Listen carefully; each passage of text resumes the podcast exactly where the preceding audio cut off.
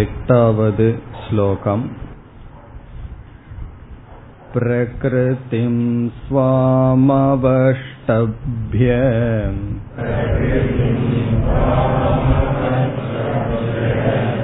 विसृजामि पुनः पुनः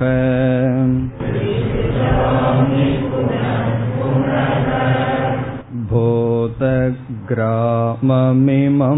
कृत्स्नम्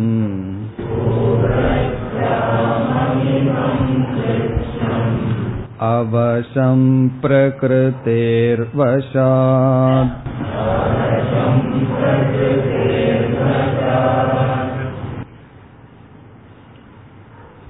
இப்பொழுது பார்த்து வருகின்ற ஸ்லோகங்களில் ஈஸ்வரனுடைய சொரூபம் விளக்கப்பட்டு வருகின்றது.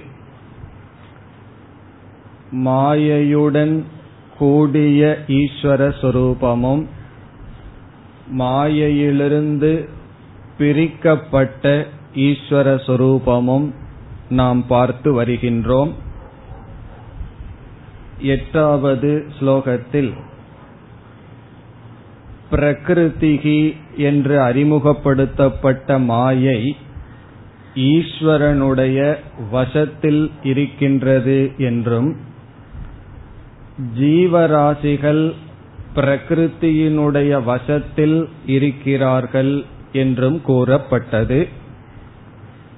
மேலும் பிரகிருதி என்பது தர்ம அதர்ம சம்ஸ்காரங்களினுடைய குவியல் என்று பார்த்தோம். நம்முடைய அனைத்து பாப புண்ணியங்களினுடைய இருப்பிடம் பிரகிருதி. அதை வைத்துக்கொண்டு பகவான் என்ன செய்கின்றார்? முதல் வரியில் பிரகிருதிம் சுவாம் அவஷ்டபிய. சுவாம் என்றால் என்னுடைய. என்னுடைய கட்டுக்குள் இருக்கின்ற பிரகிருதியை அவஷ்டபிய வைத்துக்கொண்டு விஸ்ருஜாமி புனப்புனக மீண்டும் மீண்டும் நான் படைக்கின்றேன். யாரை படைக்கின்றேன்? இரண்டாவது வரியில் இமம் பூத கிராமம் கிருத்னம். இந்த அனைத்து ஜீவராசிகளையும் நான் படைக்கின்றேன்.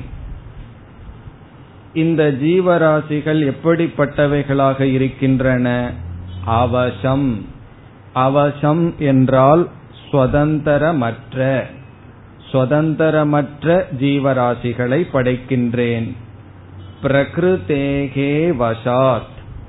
பிரகிருதி என்ற கடைசியில் கூறுகின்ற சொல் முக்குணங்களினுடைய வசத்தில் இருக்கின்ற ஜீவராசிகள்.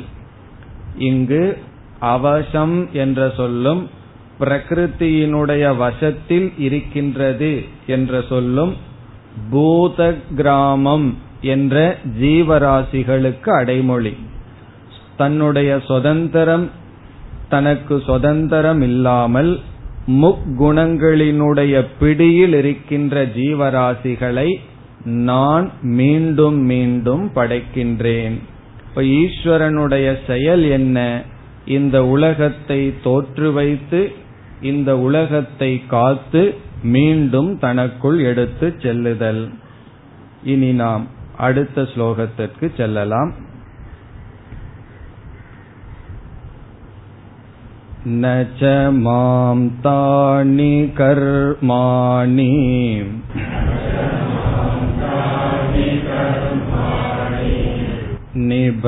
निबध्नन्ति धनञ्जय।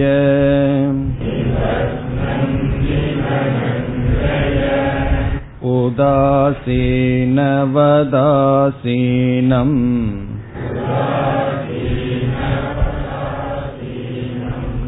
असक्तं तेषु कर्मसु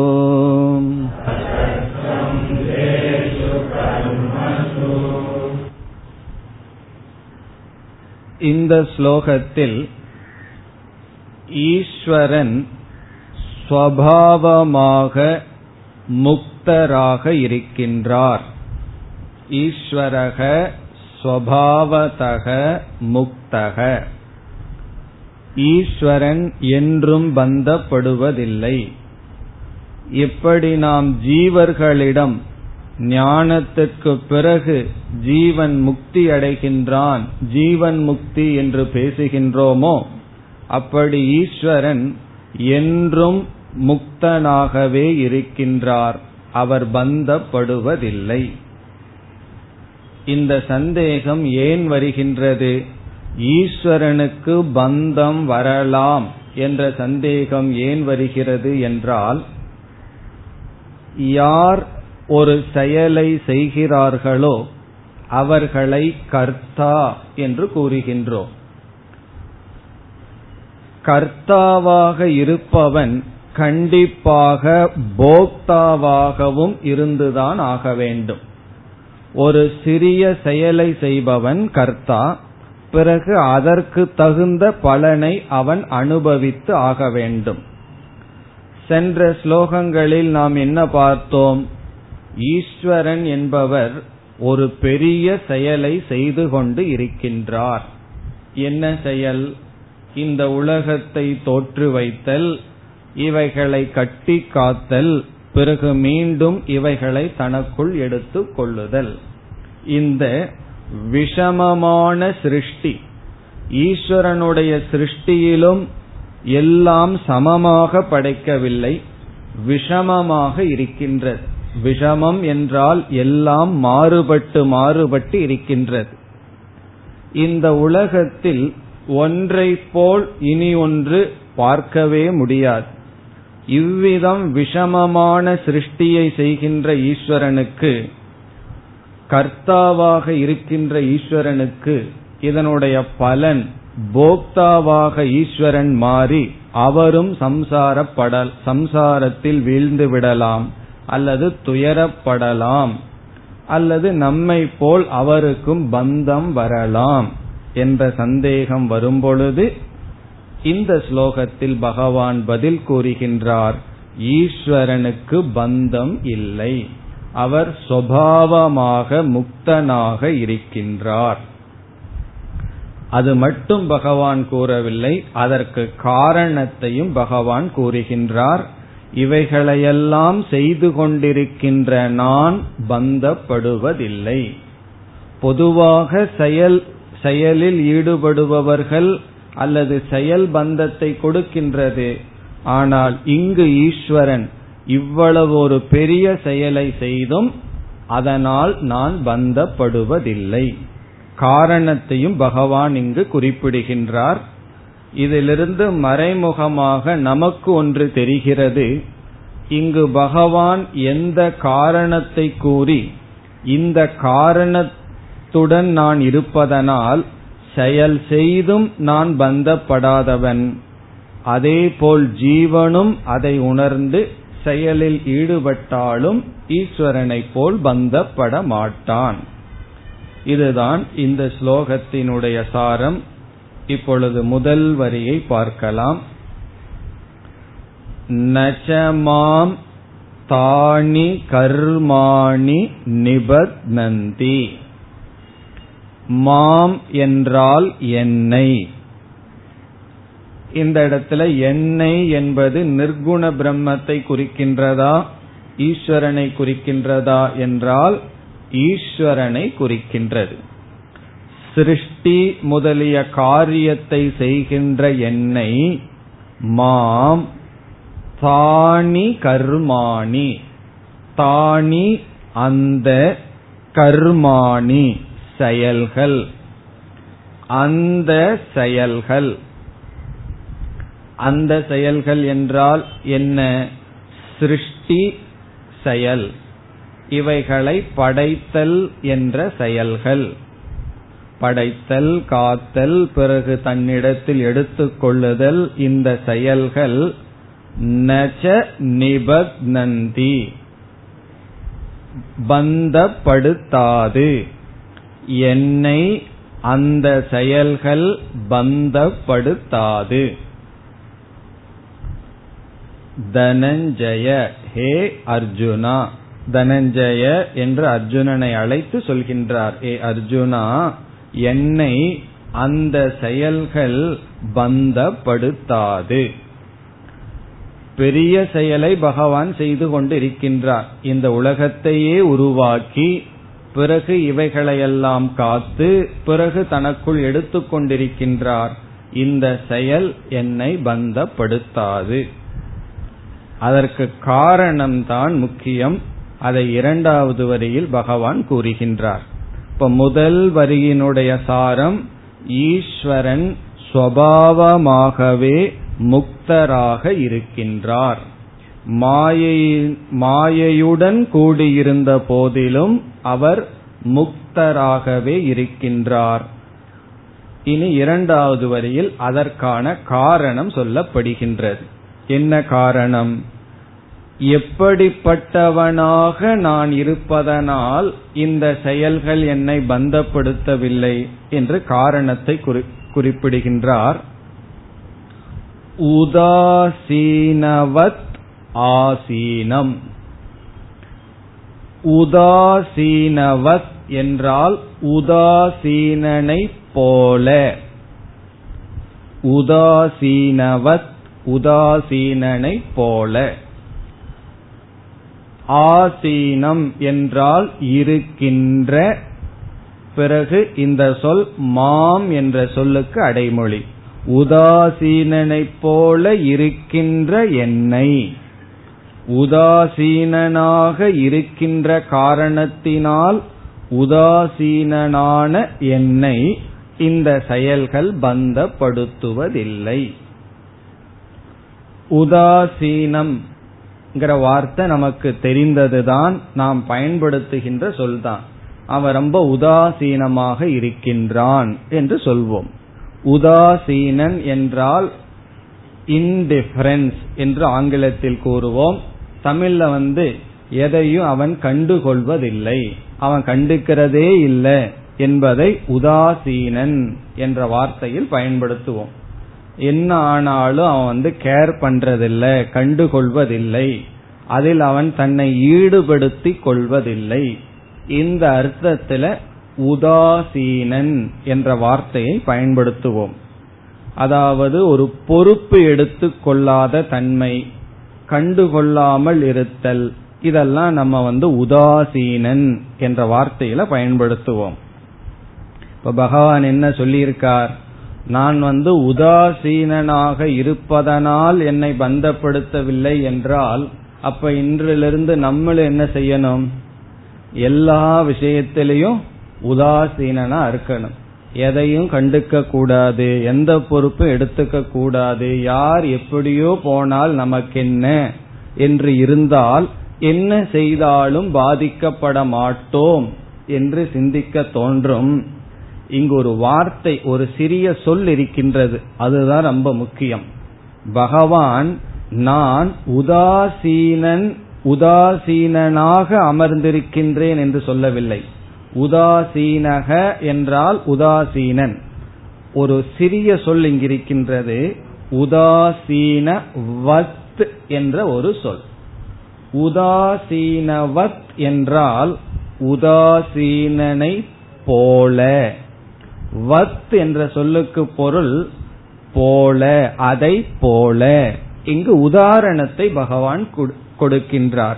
குழந்தையை போல ஞானியும் இருப்பான். அது மட்டுமல்ல ஞானிக்கு இனி ஒரு வத்து சொல்லுவார்கள். உன்மத்த வது. உன்மத்தன்னா பைத்தியன். பைத்தியனை போல குழந்தையை போல பாலவது. என்று சொல்வது போல இங்கு பகவான் உதாசீனவத் என்று சொல்கின்றார். உதாசீனனை போல் நான் அமர்ந்துள்ளேன். இதிலிருந்து என்ன? நான் உதாசீனன் அல்ல. நான் பொறுப்பில்லாதவன் அல்ல. ஆனால் பொறுப்பில்லாதவனைப் போல் நான் அமர்ந்துள்ள காரணத்தினால் என்னை இந்த செயல்கள் பந்தப்படுத்துவதில்லை. இப்பொழுது நாம் உதாசீனனுக்கும் உதாசீனவத் என்பதற்கும் உள்ள வேறுபாட்டை பார்க்கலாம். அதாவது அக்கறை என்று சொல்வது. அக்கறை இல்லாமல் இருந்தால் அவனுக்கு வந்து அவன் உதாசீனனா இருக்கான். அக்கறை இல்லை பொறுப்பில்லை என்பதற்கெல்லாம் உதாசீனன் என்று சொல்வோம். அதாவது ஒருவருடைய வீட்டில் அவர்களுடைய மகனுடைய படிப்பு விஷயத்தை இப்பொழுது எடுத்துக்கொள்வோம். உதாரணத்திற்காக. இப்ப பெற்றோர் வந்து தன்னுடைய மகனுடைய படிப்புக்கு குழந்தையினுடைய படிப்புக்கு முயற்சி செய்கிறார்கள். அங்கு என்ன இருக்கும்? முயற்சி இருக்கும். குழந்தைய படிக்க வைப்பதில் அவர்களுக்கு முயற்சி இருக்கும். பக்கத்து வீட்டு குழந்தையினுடைய விஷயத்தில் அவர்களிடம் என்ன இருக்கும்? முயற்சி இருக்காது. பக்கத்து வீட்டு குழந்தைய படிக்க வைக்கிறதுக்கு இவர் முயற்சி செய்ய மாட்டார். இவருடைய குழந்தையின் படிப்புக்கு இங்கு முயற்சி இருக்கும் உதாசீன புத்தி இருக்காது. இதில் முதல் பகுதி என்னவென்றால் முயற்சி. இரண்டாவது பகுதி என்னவென்றால் இந்த முயற்சி வெற்றி அடைந்தது என்றால் இவன் ஒழுங்கா படிச்சு நல்ல மார்க் வாங்கி இருந்தால் என்ன வரும்? ஒரு மகிழ்ச்சி வரும். ஒரு கால் இந்த முயற்சி தோல்வி அடைந்தால். எல்லா பெற்றோர்களும் தன்னுடைய குழந்தை ஃபர்ஸ்ட் ரேங்க் வரணும்னு விரும்புனா அது எப்படி நடக்கும்? அதை தெரிஞ்சுதான் இப்பெல்லாம் கிரேடுன்னு வச்சிடறாங்க. ஓ கிரேடுன்னு வச்சுக்குவோம். எல்லா குழந்தைகளும் முடிஞ்சா வரட்டும்னு சொல்லி. எல்லா குழந்தைகளும் ஃபர்ஸ்ட் எப்படி வர முடியும்? ஆகவே அந்த முயற்சியில் ஒரு தோல்வி வந்தால் அந்த மனதில் என்ன ஏற்படுகிறது என்றால் பாதிப்பு ஏற்படுகின்றது. இப்போ ஒரு விஷயத்தில் அதை நன்கு நடத்தி முடிக்க நாம் முயற்சி செய்கின்றோம். அந்த முயற்சி தோல்வியடைந்தால் என்ன வருகின்றது? பாதிப்பு வருகின்றது. எந்த இடத்தில் முயற்சி இருக்கின்றதோ அந்த முயற்சியில் தோல்வி நாம் அடைந்தால் பாதிப்பு வரும் என்று ஒரு நியதியை நாம் உருவாக்க முடியுமா? என்பது கேள்வி. எங்கெல்லாம் நான் முயற்சி செய்கின்றேனோ அந்த முயற்சியில் நான் தோல்வி அடைந்தால் கண்டிப்பாக எனக்கு பாதிப்பு வந்துதான் ஆக வேண்டுமா என்பது கேள்வி. நம்முடைய பதில் அப்படி இல்லை. எப்படி என்றால் அந்த பெற்றோரே ஆசிரியராக இருக்கிறார்கள் என்று வைத்துக் கொள்வோம். அவங்க ஸ்கூல்ல என்ன செய்கிறார்கள்? நாற்பது குழந்தைகளையும் படிக்க வைக்க முயற்சி செய்கிறார்கள். அதுல வந்து சில குழந்தைகள் படிக்குது சில குழந்தைகள் படிப்பதில்லை. இவர்களுடைய முயற்சி மற்ற குழந்தைகளிடம் வெற்றி அடைந்ததா தோல்வி அடைந்ததா என்றால் தோல்வி அடைந்தது. இவர்களுடைய முயற்சி வேறு குழந்தையிடம் தோல்வி அடைந்தது. ஆனால் இவர்களுடைய மனநிலை என்ன? என்னுடைய கடமையை நான் செய்தேன். அதை பயன்படுத்திக் கொள்ளாதது அந்த குழந்தையினுடைய நிலை. இதற்காக நான் பாதிக்கப்படுவதில்லை என்று அவர்கள் புரிந்து கொள்கிறார்கள். இப்ப இதிலிருந்து நம்ம என்ன எடுத்துக்கொள்கிறோம் என்றால் ஒரு இடத்துல முயற்சி இருந்து அந்த முயற்சி தோல்வியடைந்தால் கண்டிப்பாக துயரம் வரும் என்ற நியதி இல்லை. பிறகு தோல்வி முயற்சி தோல்வியடைந்த ஒரு இடத்தில் துயரம் வருகிறது. முயற்சி தோல்வியடைந்த ஒரு இடத்தில் துயரம் வரவில்லை. அதற்கு காரணம் என்ன என்பது கேள்வி. அதற்கு காரணம் என்னவென்றால் நாம் எந்த இடத்தில் முயற்சி செய்தோமோ அந்த இடத்தில் நாம் ஒரு கற்பனை செய்து வைத்துள்ளோம். இந்த பலனை அடைந்துதான் தீர வேண்டும் என்று பலனிலும் அந்த செயலிலும் ஒரு ஆக்ரகம் ஒரு பற்றானது நமக்கு இருந்து இருக்கிறது நம்ம குழந்தைக்கு குழந்தையினுடைய படிப்புக்கு முயற்சி செய்யும் பொழுதே அந்த முயற்சியுடன் முயற்சியை விட பலனில் அதிக பற்று இருக்கின்றது. இந்த முயற்சியினுடைய பலனை பகவானுடைய திட்டமாக எண்ணாமல் நம்முடைய திட்டத்துக்கு உட்பட்டு வர வேண்டும் என்று முடிவு செய்துள்ளோம். இரண்டாவது அத்தியாயத்தில் பகவான் கர்மத்தை பற்றி பேசும் பொழுது உனக்கு செயல் செய்வதற்கு அதிகாரம் உண்டு பலனில் அதிகாரம் இல்லை. அது பகவான் நிர்ணயம் செய்ய வேண்டியது. ஆகவே எப்பொழுது பாதிப்பு வருகின்றது என்றால் எங்கு கர்த்திருவம் போக்திருத்துவம் இருக்கின்றதோ அங்கு பாதிப்பு வருகிறது. இப்ப இந்த இடத்துல நம்ம வந்து மிக சூக்மமாக பிரிக்கின்றோம். கர்த்திருவம் போக்திருத்துவம் என்ற ஒரு பாவனை பிறகு செயல் செய்தல் அதனுடைய பலனை சந்தித்தல் என்றும் பிரிக்கின்றோம். எங்கெல்லாம் ஒரு செயல் நடக்கின்றதோ அங்கெல்லாம் கர்த்தாவாக தன்னை பாவித்துக் கொண்டு தான் செயல்படுவான் என்ற நியமம் இல்லை. அறியாமையின் வசத்தினால் கர்த்தாவாக இருக்கலாம். அறியாமையினுடைய வசத்தினால் போக்தாவாக இருக்கலாம். இப்பொழுது இந்த கருத்துடன் நாம் இதை சம்பந்தப்படுத்தினால் ஆசிரியராக இருக்கின்ற பெற்றோர்கள் முழு முயற்சியை செய்த போதிலும் அதனுடைய பலனை அடையும் பொழுது அவர்கள் பாதிக்கப்படுவதில்லை. காரணம் உதாசீனவத். அவர்கள் உதாசீனனை போல் இருக்கிறார்கள். இதனுடைய அர்த்தம் என்ன? செய்வதை செய்துவிட்டு பலனை விட்டு விடுகிறார்கள். அந்த பலனுடனும் தன்னுடனும் சம்பந்தப்படுத்திக் கொள்வதில்லை. ஆனால் தன்னுடைய குழந்தை என்று வரும்பொழுது அவர்கள் உதாசீனாக இல்லை. அதனால் தான் என்ன ஏற்படுகின்றது? அந்த முயற்சி தோல்வியடையும் பொழுது பாதிக்கப்படுகின்றது. ஒருவன் தன்னுடைய கடமையில் உதாசீனாக இருந்தால் கண்டிப்பாக பாதிக்கப்படுவான். அதனுடைய பாபம் அவனைத்தான் சாரும். ஆகவே பாதிக்க கூடாது என்பதற்காக உதாசீனாக இருக்கக்கூடாது. முயற்சியும் செய்ய வேண்டும். முயற்சிக்கு பின் ஒரு அறிவு இருக்க வேண்டும். முயற்சி வரை என்னுடைய செயல் அதற்கு மேல் ஈஸ்வரனுடைய செயல். ஆகவே உதாசீனவத் என்றால் இவன் முயற்சி செய்கின்றான். அந்த வத்தினுடைய அர்த்தம் வந்து முயற்சியும் அற்றவன். அது உதாசீனன். முயற்சி செய்து அதனால் பாதிக்கப்படாதவன் உதாசீனவத் உதாசீனனை போல. உதாசீனனை போல என்று ஏன் சொல்கின்றோம்? அவன் செயல்படுகின்றான் ஆனால் செயலினுடைய பாதிப்பு அவனுக்கு இல்லை. அதே போல பகவான் வந்து அனைத்து செயல்களையும் செய்கின்றார் ஆனால் இந்த செயல்களினால் பகவான் பாதிக்கப்படுவதில்லை. காரணம் என்ன? அவர் சுவாவமாக முக்தராக இருக்கின்றார் ஞானியாக இருக்கின்றார். பிறகு மீண்டும் பகவான் இதை விளக்குகின்றார் அசக்தம் தேஷு கர்மசு.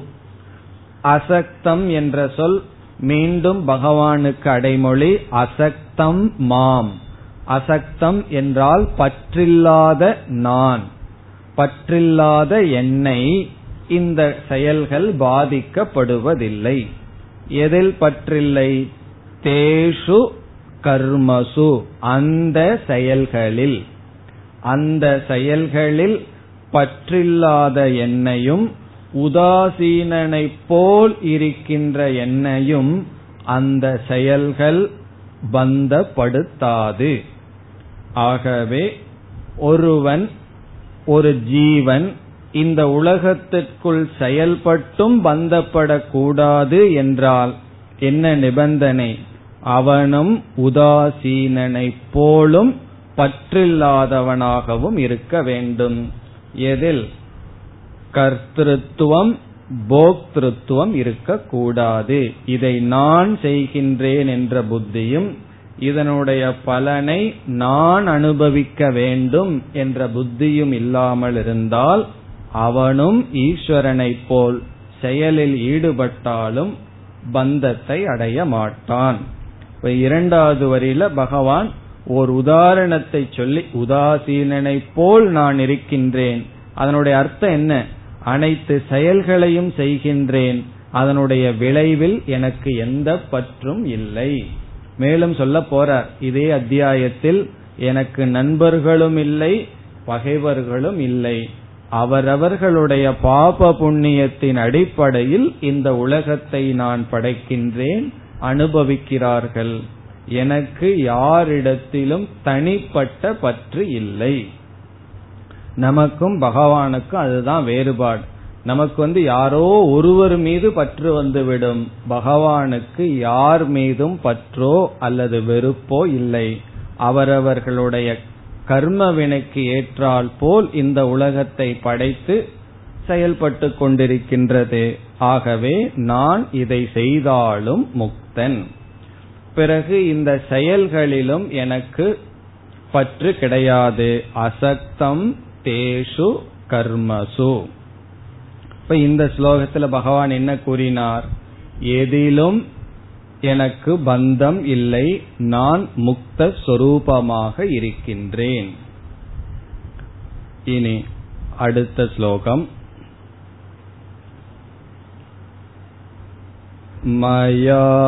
मयाध्यक्षेण प्रकृतिः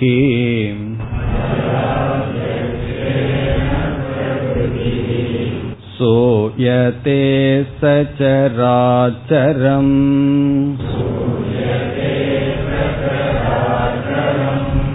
हेतुनानेन कौन्तेय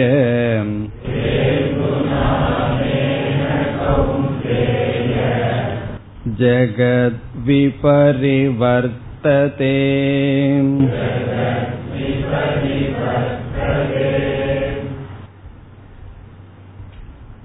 சென்ற ஸ்லோகத்தில் பார்த்தோம் இறைவனுடைய முயற்சி இருந்தது இருந்த போதிலும் அதனால் பாதிப்பு இல்லை என்று. இந்த ஸ்லோகத்தில் பகவான் இந்த உலகம் இயங்கி வர தன்னுடைய முயற்சி எப்படிப்பட்டது என்று சொல்கின்றார்.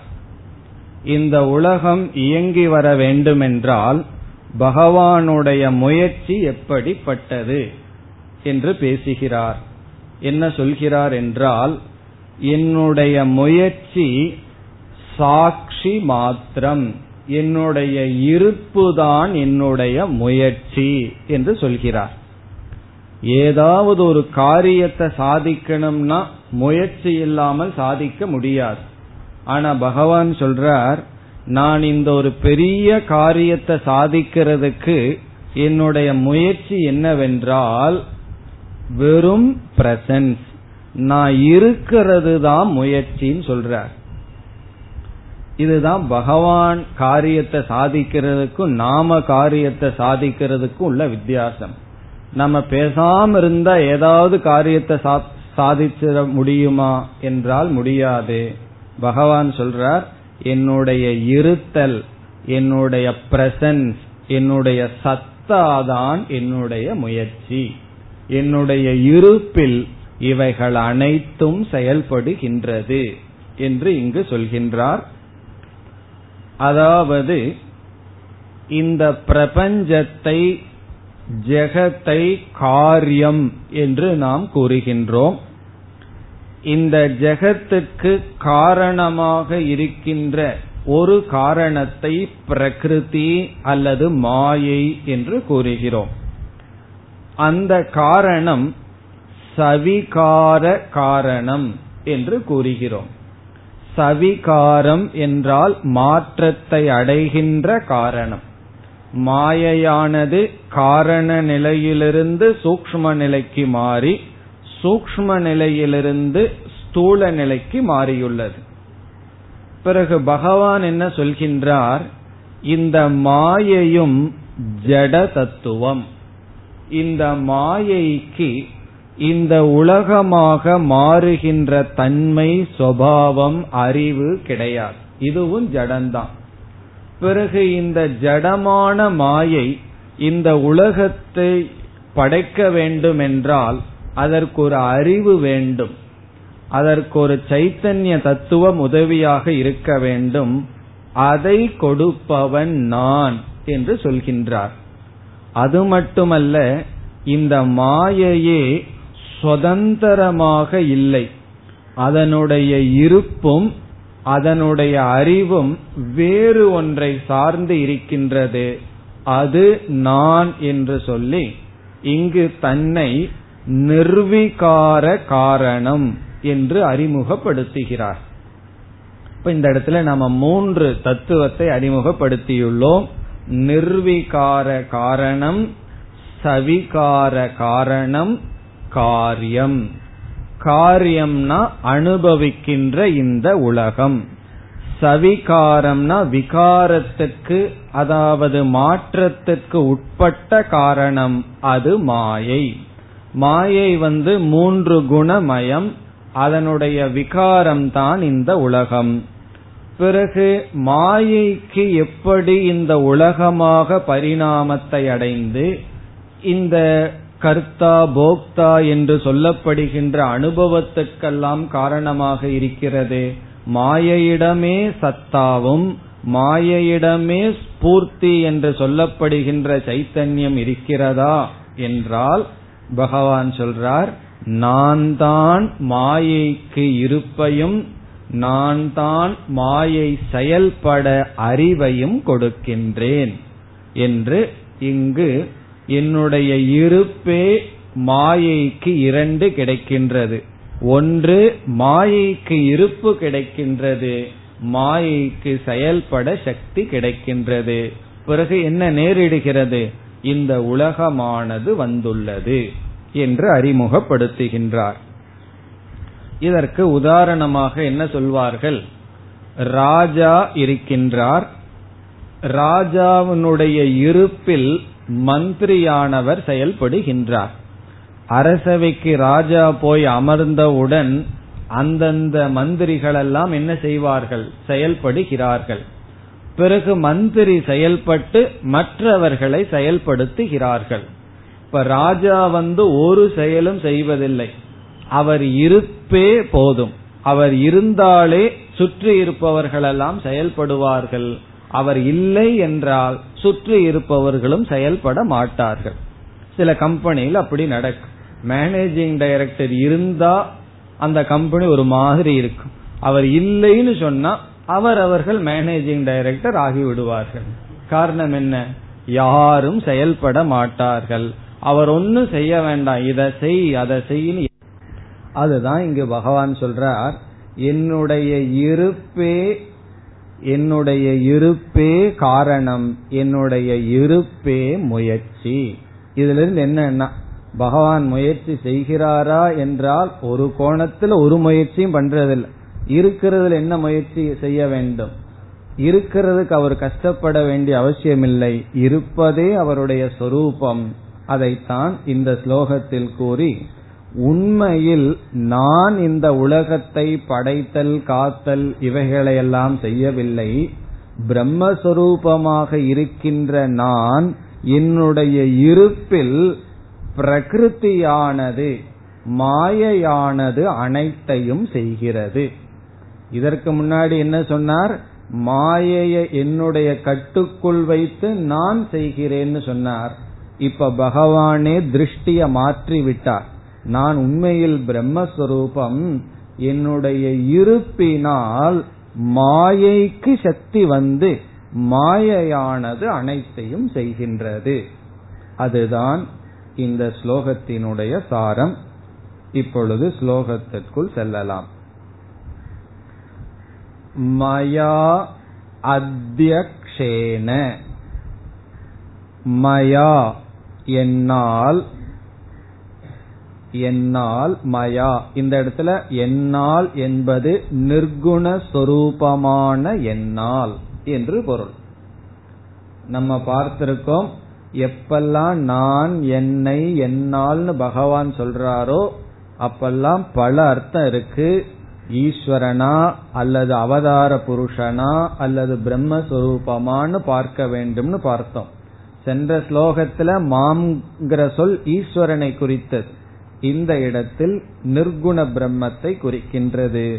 இப்ப மயா என்றால் திருஷி மாத்திர சொரூபேன என்று பொருள். திருஷின சைத்தன்யம். திருஷி மாத்திர சொரூபம் என்றால் சைத்தன்ய சொரூபமான. அல்லது சத் ரூபேன சத் என்னால் அல்லது சாட்சி ரூபேன மயா. சாட்சி சுரூபமான என்னால் பிறகு அத்தியக்ஷேன. அத்தியக்ஷேன என்றால் என்னுடைய இருப்பினால். என்னால் என்பதற்கு விளக்கம். எப்படிப்பட்ட என்னால்? இவைகளை பார்வையிடுகின்ற என்னால். அத்தியக்ஷேன என்றால் பார்வையிடுதல் மேற்பார்வையிடுதல். இப்ப எம்டி வந்து என்ன பண்றார்? ஒரு பார்வை இருக்கிறார். அவரவர்கள் அவரவர்கள் காரியத்தை செய்கிறார்கள். இப்படி என்னுடைய பார்வையினால்.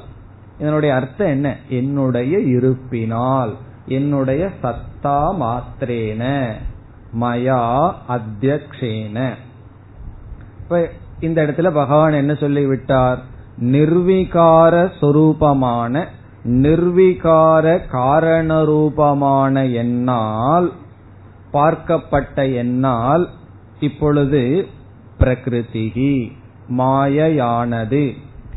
மாயையானது சூயதே படைக்கின்றது. பிரகிருதி என்றால் மாயை படைக்கிறது. என்னால் பார்வையிடப்பட்டதாக என்னால் பார்க்கப்பட்ட மாயை. என்னுடைய சந்நிதானத்தின் சந்நிதானத்தில் இருக்கின்ற மாயை என்னுடைய சத்தை வாங்கிக் கொண்ட மாயை பிரகிருதிகி சூயதே. இந்த இடத்துல சப்ஜெக்ட் வந்து பிரகிருதி பகவான் அல்ல. பிரகிருத்தியையே பகவான் சப்ஜெக்டா போட்டுறார். எல்லாம் யாரு செய்யறா? பிரகிருதி தான். நான் செய்யவில்லை. பிரகிருதிகி சூயதே. என்றால் உருவாக்குகிறது. பிரகிருதிகி சூயதே என்றால் பிரகிருதி தோற்றி வைக்கிறது உருவாக்குகிறது. எதை? ச சராச்சரம். சரம் என்றால் நகர்கின்ற அச்சரம் என்றால் நகராத ச சராச்சரம் என்றால் நகர்கின்ற நகர் நகராத அனைத்து படைப்பையும். இந்த உலகத்துல சிலதெல்லாம் நகர்வதாக சேதனமாக பார்க்கின்றோம். நம்முடைய உடல் மனம் இவைகள் சிலதெல்லாம் ஜடமாக பார்க்கின்றோம். இந்த சேதன ஜடஸ்வரூபமான உலகத்தை தோற்றி வைக்கிறது பிறக்க வைக்கிறது பிரகிருதிகி. பிரகிருதியானது இவைகளை செய்கிறது. இதையெல்லாம் பார்த்துட்டு தவறாக சிலர் புரிந்து கொண்டு என்ன செய்வார்கள் தெரியுமோ? அதே போல இந்த உடல் செய்கிறது நான் ஒன்னும் செய்யவில்லை என்று ஏதாவது ஒரு தவறான காரியத்தை செய்துட்டு நான் சாட்சி ரூபமா உள்ள இருக்கேன் இந்த உடல் தவறு செய்கிறதுன்னு எல்லாம் சொல்வார்கள். இந்த வேதாந்தத்துக்கும் சைடு எஃபெக்ட் இருக்கு. எல்லாத்துக்கும் சைடு எஃபெக்ட் இருக்கிறது போல வேதாந்தம் படிச்சாலும் சில சைடு எஃபெக்ட் வந்துடும் அப்ப என்ன செய்யணும்? இந்த உடலுக்கு கொடுக்க வேண்டிய அடி உதைய கொடுத்து சாட்சிக்கு இது அடி உதை அல்ல உடலுக்கு தான் அடி உதைன்னு சொல்லி ஆக்கணும். காரணம் என்ன? வேதாந்தத்துல ரெண்டு ஆங்கிள் வந்து ரொம்ப பக்கத்தில் இருக்கு. திருஷ்டி மாறுச்சுன்னு வச்சுக்குவோமே கீழே தான் விழுந்துருவோம். அதனாலதான் பகவான் என்ன சொன்னார்? ராஜவித்யா ராஜகுஹ்யம்ங்கிற இடத்துல தகுதி இல்லாதவர்களிடம் வேதாந்தத்தை சொல்லக்கூடாதுன்னு சொன்னார். சொன்ன என்ன ஆகும்? இந்த ஸ்லோகம் எல்லாம் அவர்களுடைய பலகீனத்தை பூர்த்தி செய்யறதுக்கு வழி ஆயிரும் என்ன சொல்லியிருக்கார் பகவான்?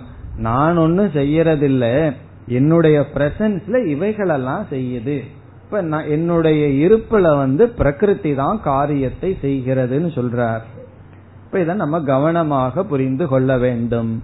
பகவானுடைய சந்நிதானத்தில் சத்தா மாத்திரேன பிரகிருதியானது அனைத்தையும் செய்கிறது. அதனாலதான் இந்த ஜெகத் நடைபெற்று வருகிறது. அதை இரண்டாவது வரியில் கூறுகிறார். ஹேதுனா அனேன. அனேன இந்த ஹேதுனா காரணத்தினால். அனேன ஹேதுனா இந்த காரணத்தினால் கௌந்தேய ஹே அர்ஜுனா இந்த காரணத்தினால் ஜெகது இந்த உலகம் ஜெகத் என்றால் உலகம் விபரிவர்த்ததே விபரிவர்த்ததே என்றால் செயல்படுகிறது இயங்கி வருகிறது செயல்பட்டு கொண்டு இருக்கின்றது.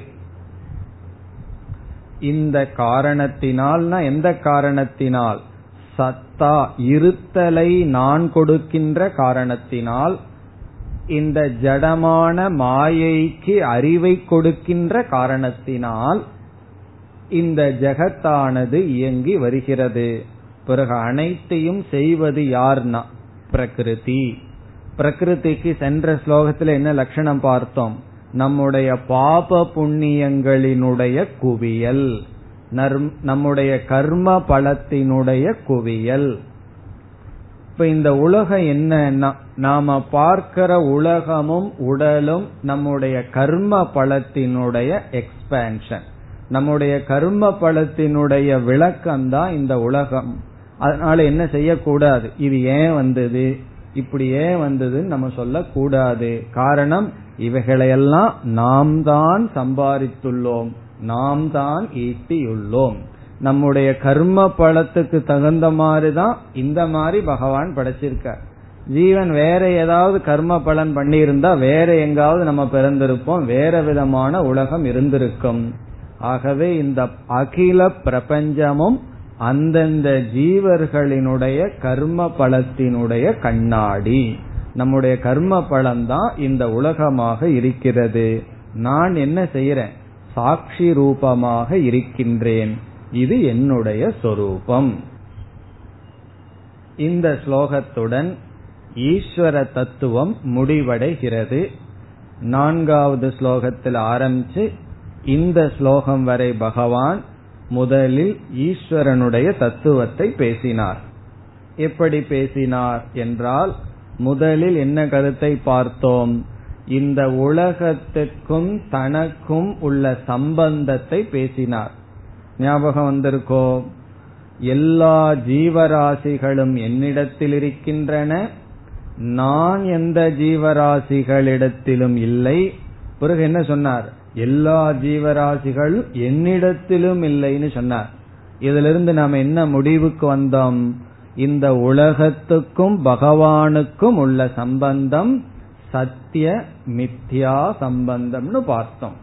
கயிற்றுக்கும் பாம்புக்கும் உள்ள சம்பந்தம் போல் இந்த அனைத்து பிரபஞ்சமும் மாயை உட்பட ஈஸ்வரன் பிரம்மத்தின் மீது ஏற்றி வைக்கப்பட்டுள்ளது என்று ஈஸ்வரனுடைய பிரம்ம தத்துவத்தை பிரம்ம அம்சத்தை விளக்கி பிறகு மாயையுடன் கூடிய ஈஸ்வரன் என்ன செய்கிறார் என்றால் அனைத்து உலகத்தையும் படைத்து காத்து வருகின்றார்.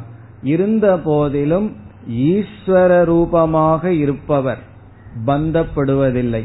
இப்ப மாயையுடன் கூடியிருந்தாலும் மாயையுடன் இல்லாமல் இருந்தாலும் ஈஸ்வரனுக்கு பந்தமில்லை. ஜீவன் தான் பந்தப்பட்டுள்ளான். அதனாலதான் அந்த பந்தத்தை நீக்கிறதுக்கு ஜீவன் முயற்சி செய்கின்றான். அந்த முயற்சிக்காகத்தான் சாஸ்திரமே இருக்கின்றது என்றெல்லாம் ஈஸ்வரனுடைய சொரூபத்தை பகவான் இதுவரை கூறினார். இனி அடுத்த ஸ்லோகத்தில் வேறு கருத்துக்கு வருகின்றார். பதினோராவது ஸ்லோகம். अवजानन्ति मां मूढाः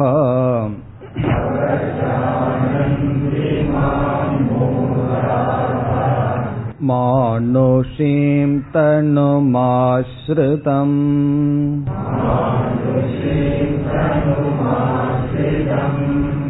परं भावमजानन्तः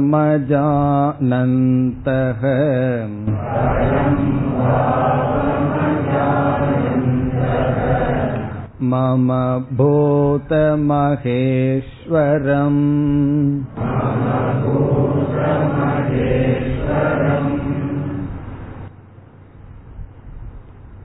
இந்த ஸ்லோகத்தில் சம்சார காரணம் கூறப்படுகின்றது. துயரத்திற்கான காரணம் பேசப்படுகின்றது. நமக்கு ஒரு சந்தேகம் வரலாம். ஈஸ்வரன் இப்படிப்பட்ட சொரூபத்துடன் இருப்பவராக இருந்தால் ஏன் எல்லோரும் ஈஸ்வரனை புரிந்து கொள்ளவில்லை? யாருமே ஈஸ்வரனை ஆரம்பத்தில் அல்லது எவ்வளவுதான் உபதேசித்தாலும் அவ்வளவு சுலபமாக புரிந்து கொள்வதில்லை அது ஏன் என்று பகவான் கூறுகிறார். இந்த ஸ்லோகத்தை படிச்சா நமக்கு ஒரு பெரிய ஆறுதல் கிடைக்கும். என்ன தெரியுமோ? பகவான் என்ன சொல்றார்? என்னை யாருமே புரிந்து கொள்ளவில்லை என்று சொல்கிறார். நமக்கு என்ன கஷ்டம் தெரியுமோ? எப்பொழுது பார்த்தாலும் நம்முடைய குறை வந்து என்ன அவர் சரியா புரிஞ்சுக்கல. என்ன அவர் வந்து சரியா புரிஞ்சுக்க மாட்டேங்கிறார். தப்பா புரிஞ்சுக்கிறார். தப்பா என்ன பேசுறார்? பகவான் சொல்றார் எனக்கே அந்த கதின்னு சொன்னான். உங்களுக்கெல்லாம் எந்த கதியா இருக்க போகுது? என்னையே யாரும் புரிந்து கொள்ள மாட்டேங்கிறார்கள். என்னையே யாரும் புரிந்து கொள்ளவில்லை. பிறகு ஒன்ன போய் புரிந்து கொள்ளணும்னு நீ ஏன் எதிர்பார்க்கின்றாய்? அது ஒரு பெரிய ஆறுதல் நமக்கு கிடைக்கும். பகவானே அப்படி சொல்றார். என்ன? என்னை யாரும் புரிந்து கொள்ளவில்லை. என்னுடைய உண்மையை யாரும் புரிந்து கொள்ளவில்லை என்று சொல்கிறார். நம்முடைய பாதி துயரம் பாதி மனச்சஞ்சலத்துக்கு அல்லது முக்காவாசி மனச்சஞ்சலத்துக்கு காரணம் என்ன தெரியுமோ? மற்றவர்கள் என்னை புரிந்து கொள்ளவில்லை என்பதுதான். நம்ம இல்லைன்னு சொல்லலாம். யோசிச்சு பார்த்தா கடைசியில் அங்குதான் போய் நிற்கும். மற்றவங்க என்னை ஏற்றுக்கொள்ளவில்லை. மற்றவர்கள் என்னை புரிந்து கொள்ளவில்லை. உண்மை என்ன தெரியுமோ? முதல்ல நம்மைய நம்ம புரிஞ்சிருக்கிறோமான்னு பார்க்கணும். நம்மையே நம்ம புரிஞ்சிக்காத போது இனி ஒருவர் நம்மை புரிந்து கொள்ளவில்லைங்கிறது ஒரு குறையாகுமா? நம்முடைய ஆத்ம தத்துவத்தை விட்டு விடலாம். நம்முடைய ஆத்மஸ்வரூபத்தை நம்ம புரிஞ்சு காட்டி பரவாயில்ல. நம்முடைய மனசுதான் எப்படிப்பட்டதுன்னு நம்ம புரிஞ்சு வச்சிருக்கிறோமான்னா அதுவும் கிடையாது. நம்முடைய மனச மற்றவங்க சொல்ல வேண்டியது இருக்கு. உனக்கு இப்படிப்பட்ட குணம் இருக்கு. இல்ல கை நீட்டிடுவான். சில பேர் திட்ட போய் கிளி ஜோசிகாரங்கிட்ட போய் என் மனசுக்குள்ள என்ன இருக்குன்னு சொல்லுங்க. இப்ப இனி ஒருத்தன் சொல்ல வேண்டியது இருக்கு. ஒரு கிளி சொல்ல வேண்டியது இருக்கு. உங்க மனசுல என்ன இருக்குன்னு சொல்லி. அப்படி நம்மை நாம் புரிந்து நாம் மற்றவர்களால் புரிந்து கொள்ளப்படவில்லை என்று நினைக்கின்றோம். அதே கதிதான் பகவானுக்கும். அதைத்தான் இங்கு பகவான் சொல்றார். ஆனா நமக்கும் பகவானுக்கு என்ன வித்தியாசம்னா பகவான் அதுல ரொம்ப சந்தோஷமா இருக்கார். காரணம் என்ன தெரியுமா? நமக்கு டிஸ்டர்பன்ஸ் அதிகமா இல்லை. பகவானை புரிஞ்சுட்டா எல்லாம் பகவான் கிட்ட வந்து விடுவார்கள் அல்லவா? என்ன புரிஞ்சுக்காத வரைக்கும் நல்லதுன்னு பகவான் இருக்கார். நம்ம நம்மைய புரிஞ்சுக்கணும்னு முயற்சி செய்து கொண்டு இருக்கின்றோம். அதனாலதான் ஞானிகளெல்லாம் தன்னை மறைத்து கொள்ள அதிக முயற்சி செய்வார்களாம். தன்னை யாரும் புரிஞ்சுக்க வேண்டான்னு ஞானிகள் விரும்புவார்களாம். புரிஞ்சுட்டா என்னன்னா தேவையில்லாத வந்து வணக்கம் பண்ணுவார்கள் ஏதோ பண்ணுவார்கள். அவர்களுடைய பாதையில டிராபிக் ஜாம் ஆயிரும். காரணம் என்ன? ரொம்ப பேர் குறுக்க வந்துட்டு போவார்களே. தன்னை யாருமே புரிந்து கொள்ளலைன்னா சந்தோஷமா சஞ்சாரம் பண்ணலாம் அல்லவா? அதத்தான் இங்கு பகவான் சொல்றார். என்னை யாரும் என்னை அவ்வளவு சுலபமாக புரிந்து கொள்ளவில்லை. காரணம் என்னுடைய மேலான தத்துவம் அவர்களுக்கு தெரியவில்லை. அது மட்டுமல்ல புரிந்து கொள்ளாவிட்டாலும் பரவாயில்லை. என்னை நிந்தனை வேறு செய்கிறார்கள். என்னை நிந்திக்கிறார்கள். என்னை யாரும் உணரவில்லை. காரணம் என்ன என்னுடைய உண்மையான சொரூபத்தை அவர்கள் அறிந்து கொள்ளவில்லை. அதுதான் இந்த ஸ்லோகத்தினுடைய சாரம். இப்பொழுது ஸ்லோகத்திற்குள் செல்லலாம்.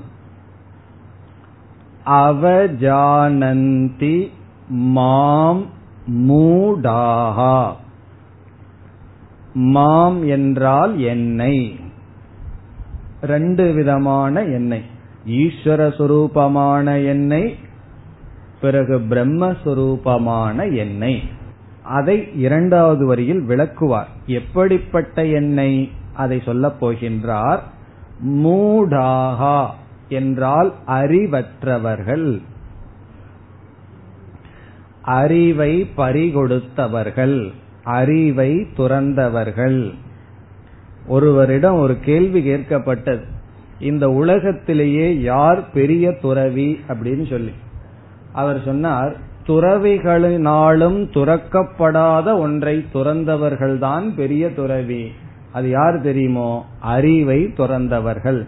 ஒரு துறவியினால துறக்க முடியாதது என்ன தெரியுமோ? அறிவு. அந்த அறிவையும் ஒருத்தன் துறந்துட்டான்னு அவன் யாருன்னா? அவன் தான் பெரிய துறவி.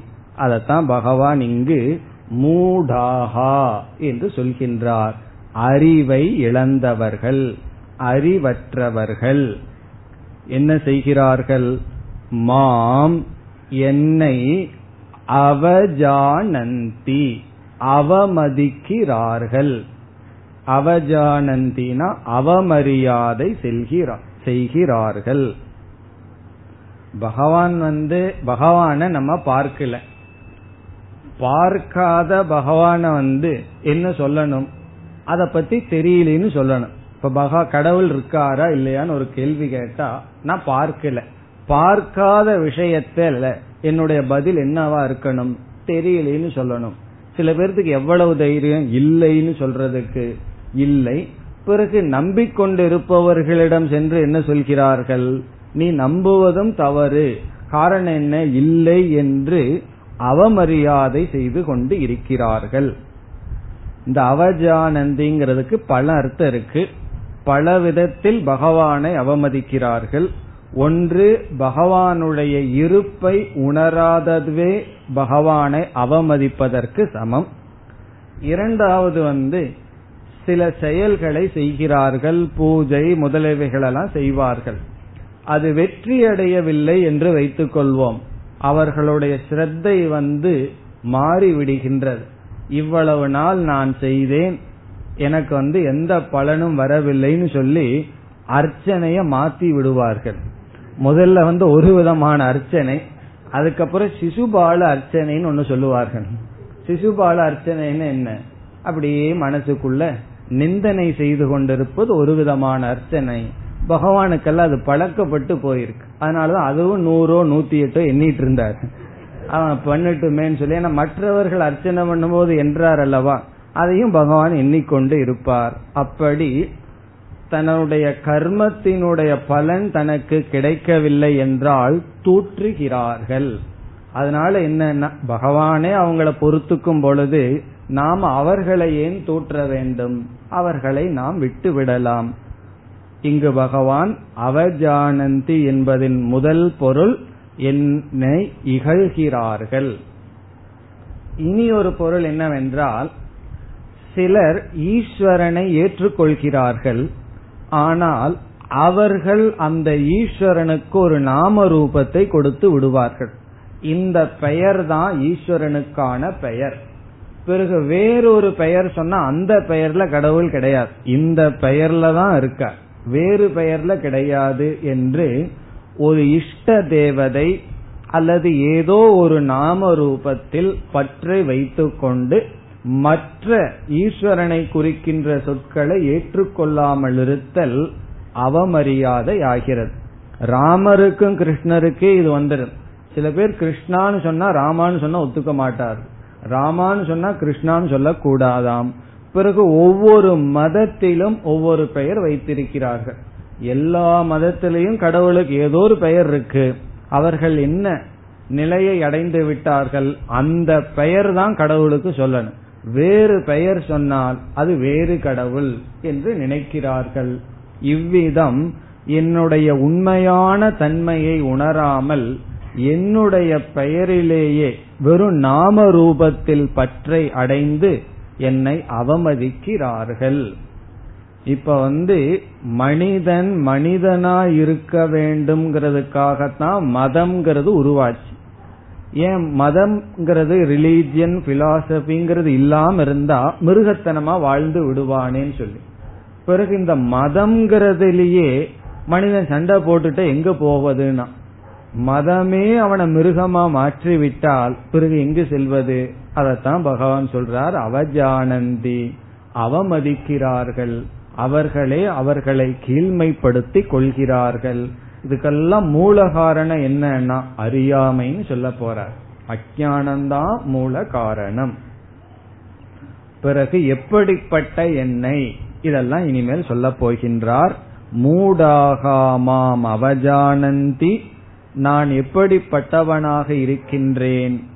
மானுஷீம் தனும் ஆசிரிதம் இது மாம் என்று தன்னை பகவானையே விளக்கிக் கொள்கின்றார். மானுஷேம் தனும் மனித உடலை எடுத்த. தனு என்றால் உடல். மானுஷீம் தனும் என்றால் மனித உடலை எடுத்த. ஆசிரிதம் என்றால் எடுத்த. மனித உடலுடன் இருக்கின்ற என்னை. இந்த இடத்துல கிருஷ்ணனை சொல்றார். நம்ம வந்து வாழ்க்கையில ஏதோ கொஞ்ச நெஞ்ச அவமானப்பட்டிருப்போம். கிருஷ்ணர் எவ்வளவு அவமானப்பட்டிருப்பாருன்னு பார்க்கணும். அப்படி பார்த்தால் நமக்கு என்ன ஆகும்? கிருஷ்ணர் பட்ட அளவு கண்டிப்பா நாம் அவமானப்பட்டு இருக்க மாட்டோம். இப்ப மானுஷீம் தனும் மனித உடலை எடுத்த என்னை. எதற்காக மனித உடல் பகவான் எடுத்துள்ளார் என்றால் தர்ம ரக்ஷணார்த்தம். தர்மத்தை ரட்சணை செய்வதற்காகவும் கிருஷ்ணருடைய அவதாரத்துல ஞானத்தை வழங்குவதற்காகவும். அதனாலதான் கிருஷ்ண அவதாரத்தை பூர்ண அவதாரம் சொல்வார்கள். காரணம் என்ன? அவர் தர்மத்தையும் போதித்தார் வேதாந்த ஞானத்தையும் கீதை மூலமாக உபதேசித்தார். அப்படி தர்ம ஞான ரக்ஷணத்திற்காக நான் சரீரத்தை எடுத்துள்ளேன்.